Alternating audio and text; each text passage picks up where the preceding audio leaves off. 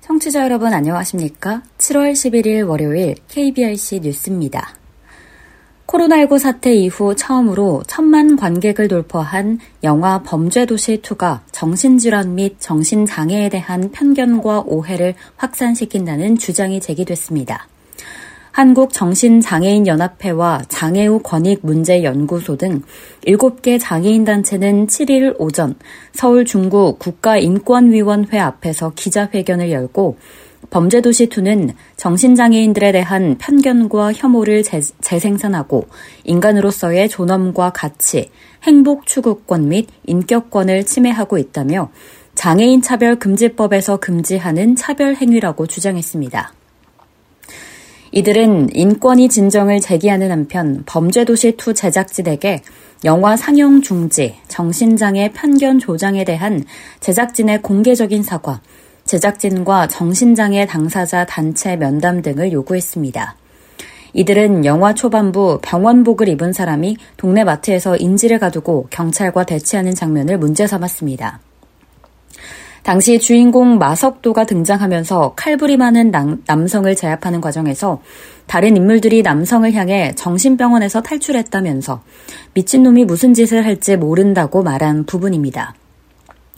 장애인 단체들은 정신병원을 탈출한 사람이 칼부림과 인질극을 벌이는 장면은 정신장애인을 폭력적이고 위험한 범죄자로 표현하고 있다며 예측 불가능하고 난폭한 존재로 인식하게 만드는 것이라고 지적했습니다. 이어 탈출이라는 표현 또한 범죄도시 투가 정신장애에 대해 어떤 의식을 가졌는지 확연히 알 수 있게 한다며 천만 관객을 돌파하고 있는 흥행 영화가 정신질환 및 정신장애에 대한 부정적인 인식을 확산시키고 있다는 현실에 깊은 유감을 표한다고 전했습니다.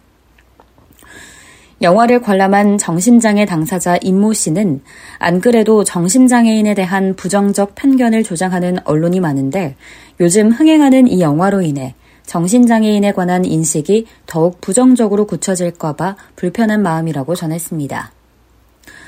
미랄복지재단 굿윌스토어가 지난 팔일 기획재정부가 주관한 이천이십이 사회적 경제 활성화 유공 정부 포상 수여식에서 대통령 표창을 수상했습니다. 이번 수여식은 사회적 경제 분야에서 성공적인 모델을 발굴하고 사회적 가치 실현에 기여한 기관과 개인을 포상하기 위해 마련했습니다. 굿윌스토어는 물품 기증이 장애인 고용으로 연결되는 선순환 구조를 통해 장애인 직업 재활의 혁신적인 모델을 구축한 공로를 인정받아 대통령 표창을 수상했습니다. 특히 장애를 시혜적인 시선이나 극복해야 할 과제로 보지 않고 자립을 목표로 일자리를 제공한다는 점에서 우수한 평가를 받았습니다. 굿윌스토어는 개인과 기업으로부터 중고 물품이나 재고, 이월 상품을 기증받아 판매한 수익으로 장애인을 고용하는 장애인 직업재활 시설로 이천십일년 일 호점인 굿윌스토어 미랄 송파점으로 시작하여 현재 전국 열네 개 매장에서 이백팔십이 명의 장애인 직원에게 지속가능한 일자리를 제공하고 있습니다. 또 자원순환을 통한 환경보호에도 앞장서고 있는데 지난해 굿사이클링 캠페인을 시작해 기업과 개인의 기증 참여를 확대한 굿윌스토어는 해당 캠페인으로 약 천육백만 점의 물품을 재순환하여 삼만 삼천육백 톤의 온실가스를 저감하는 효과를 거뒀습니다. 아울러 지역사회의 장애인식을 개선하고 나눔 문화를 전파하는 데도 힘썼는데 전국 곳곳에 위치한 굿윌스토어의 매장을 통해 고객들이 장애인 직원들을 자연스럽게 만나면서 장애인식을 개선하는 데 기여했으며 중고 물품 기증과 구매에 대한 인식이 긍정적으로 변화하는 데 일조했습니다. 미랄복지재단 정형석 상임대표는 굿윌스토어의 성장과 발전은 장애인에게 자선이 아닌 기회를 제공하자는 뜻에 함께해 주신 분들의 도움이 있었기에 가능하다고 밝혔습니다. 한국장애인고용공단이 올해 장애인 근로자를 신규 고용한 오 인 이상 오십 인 미만 사업체를 대상으로 장애인 신규 고용 장려금 신청서를 접수한다고 밝혔습니다. 장애인 신규 고용 당력금은 코로나십구 위기로 어려워진 장애인 고용 여건을 개선하고 장애인 신규 고용을 유도하기 위해 올해 칠월부터 삼 년간 한시적으로 지원됩니다. 지원 대상은 장애인 고용 의무가 없는 상시 근로자 수 오 인 이상 오십 인 미만 사업주가 올해 일월 일일 이후 장애인 근로자를 신규 고용하여 육 개월 이상 고용 유지한 경우에 지급됩니다. 상시 근로자 수가 오 인에서 삼십이 명이면 한 명, 삼십삼 명에서 사십구 명이면 두 명분까지 지원되고 장애인 근로자의 성별과 장애 정도에 따라 근로자 한 명당 월 삼십만 원에서 팔십만 원씩 최대 십이 개월분까지 지원받을 수 있습니다. 신청은 공단 지역본부나 지사의 방문 또는 우편 신청하거나 이 신고 시스템에서 전자신청도 가능합니다. 보다 자세한 사항은 공단 누리집 및 장애인공단 대표 전화를 통해 확인할 수 있습니다.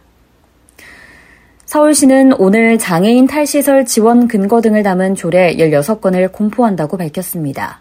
이 중 장애인 탈시설 및 지역사회 정착 지원에 관한 조례는 장애인이 시설에서 나와 독립된 주체로서 지역사회에서 자립할 수 있도록 지원하는 내용을 담고 있습니다. 애초 장애인을 수동적인 보호 대상에서 자율적인 인권의 주체로 인정하자는 취지에서 발의됐으나 시의회 논의 과정에서 일부 장애인 단체의 반발로 탈시설 대상과 목적이 원안보다 축소된 수정안이 통과됐습니다. 아울러 감염병 관리시설 등의 확충을 위해 종합의료시설의 용적률을 완화하고 일부 시립체육시설 사용률을 현실에 맞게 조정하는 내용의 조례도 이날 공포됐습니다. 이날 조례는 지난달 시의회 의결을 거쳐 이달 육 일 서울시 조례규칙심의회를 통과했습니다. 충북 충주시가 장애인 이동 지원을 위해 운영하고 있는 특별교통수단인 행복호를 다섯 대 증차하기로 했다고 밝혔습니다. 국비 등 이억 삼천만 원을 들여 장애인용 차량을 구입하고 차량 운영을 위한 운전원 등 일곱 명도 신규 채용했습니다. 신차 다섯 대가 현장에 투입되면 행복홀은 모두 스물여섯 대로 늘어 장애인 배차 대기 시간도 크게 줄어들 것으로 기대되고 있습니다. 시는 내년까지 장애인용 차량 세 대를 추가로 구입해 지역장애인 특별교통수단 법정 기준인 스물아홉 대를 채울 방침입니다. 행복홀은 보행성 장애가 있거나 육십오 세 이상 휠체어 이용자, 국가유공 상위 등급 일, 이급으로 대중교통 이용이 어려운 자에 한해 사전 등록 이후 이용이 가능합니다. 조길형 충주시장은 앞으로도 특별교통수단 고객들이 안전하고 편안하게 이용할 수 있도록 노후 차량은 교체하고 지속적으로 운행 차량을 늘려 교통약자 이동권을 확보해 나가겠다고 말했습니다.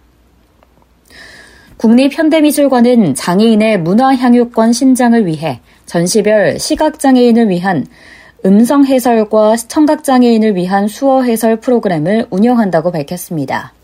이 프로그램은 지난달 과천관에서 개막한 한국채색화 특별전 상이 찬미부터 적용됐으며 연말까지 네 개에서 여섯 개 전시회도 제공할 예정입니다.